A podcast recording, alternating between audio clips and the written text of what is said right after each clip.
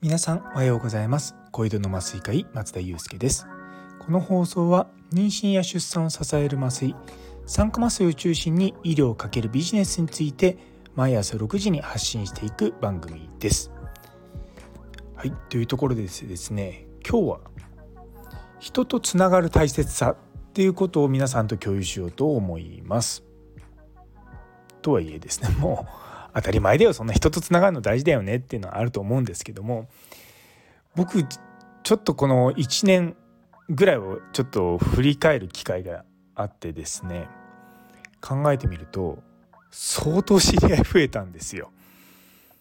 でしかもいわゆるその医療職以外の方の知り合いがめちゃめちゃ増えたんですね。今までずっとまあ基本的に僕は研究とかあの仕事とかそれ、まあ、一直線だったからっていうわけじゃないんですけどもそうあんまりこう違う職種の人と話すことも少なかったですし世代もね自分と似たような世代の人と話すことが多かったんですけどもなんかこの1年2年ぐらいあ、まあ、特にあのカナダから帰ってきてからなのかもしれないんですけどもうんなんかそういうのをすごくも自分自身も求めてるしそれが自分の仕事の原動力になってるなっていうのに気づいたんですね。でももちろんコロナ禍があってあコロナがあってそれはが明けてきたから、まあ、みんなが人とつながりたくなってきたっていうのもあるのかもしれないんですけどもでもやっぱそれ以上にこうなんだろうなこう Zoom とか、まあ、そういうオンラインとかでできることが増えてきたからこそやっぱ直接的に人と人とがつながるっていうことの大切さを改めて感じたんだと思うんですよね。とはいえですねなかなかこうリアルでねあの新しい人たちと会うってな大変だと思うんですけれども結構そのなんだろうな、あのこの趣味僕の趣味のこの Web3 とか NFT とかそういうテクノロジー系のことでたまにこうリアルイベントがあるんですよ。で最初は別にそんなリアルイベントなんてって思ってたんですけども多分一番最初に参加したのは去年の夏かな？夏に名古屋に行ったんですよね。でその時関口メンディーさんの対談とかを聞いたりとかしてでそういったところでできたつながりもそうですしその後もあの鴨頭さんの Web3 おじさんの 1, 1万人育成計画っていうので、まあ、オフ会があったりとか、まあ、そういったのをこう通じてまあ本当に人とこうなんうん、だから高校生とかその大学生とそういった学生時代以外の友達っていうのができてる感じがするんですよね。なかなかこう普段仕事が、まあ、メインにどうしてもなっちゃうところもあるのでその自分の職種とか、まあ、業界以外の人と知り合いになる機会ってすごく今大事だと思うしそれがやっぱり、まあ、僕の中今考えてる中でやっぱり巡り巡って自分のやりたいことにつながってくるんじゃないかなとも思ってるんですよね。なのでこの前のその衆議院あの会館に行ったりとか、まあ、そういったところも、まあ、コネクションを作るというか、まあ、知り合いになるっていうことがまず大事なんだろうなでそこに対してやっぱりこう直接会いに行くっていうやっぱりその、まあ、距離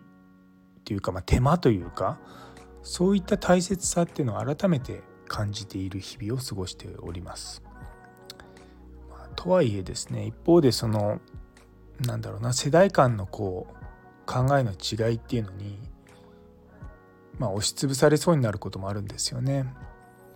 こうまだ若いんだからとか、まあ、もちろん年功序列じゃないっていうのも分かってはいながらもやっぱりまだまだ年功序列なものがたくさんあるんだなって思ってまあ、僕はそういったのはま壊していきたいというよりも、まあ、そういったのが、うん、あんまりこう必要ないんじゃないかなとは思うんですよね。あの昨日の放送でも言いましたけれども、まあ、年齢っていうのは、うんまあ、成長するにあたっては必要だとは思うけれどもそれだけは全てじゃないわけですよ。今私43なんですけどももちろん上の世代の人から学ぶってこともあるんですけども逆に下の世代から学ぶこともすごく多いなっていうのをちょうど実感してるんですよ。まあ、ざっくりとこうキャリアを204060って考えるともう今ちょうど真ん中なんですよね。でやっぱり僕はこの,、ま、この20年でやってきたこともそうですけれどもぱりその20年先にやってきた人たちもそうですしやっぱり若い人たちの中でもやっぱりこうキラキラ光るようなものがあるっていうのは改めてこう感じているのでそうだからその世代を超えたりとかもう年齢とかも関係なしに気楽に友達になれるっていうのができる人とできない人がいるんだろうなと思うんですよね。私の母親が実は結構その世代を超えた友達を作るのが上手い人だったんですよ。まあ、だったっていうと死んじゃったような感じがしますけどまだ生きてますけどもあのやっぱそれを見て僕はあの育ってきたのでこう違う人たちっていうのかなその多様性っていうのを本当の意味で受け入れるっていうの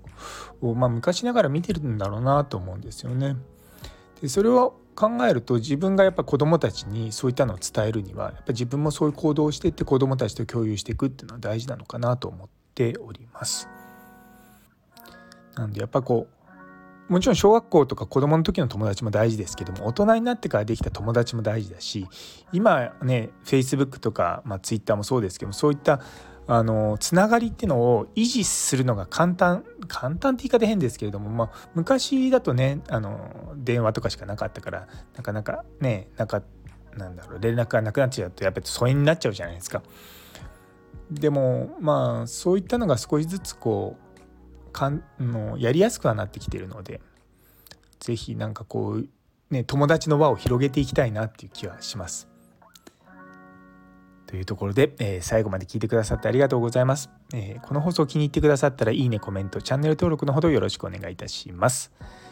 それでは皆様にとって今日という一日が素敵な一日になりますように。それではまた明日。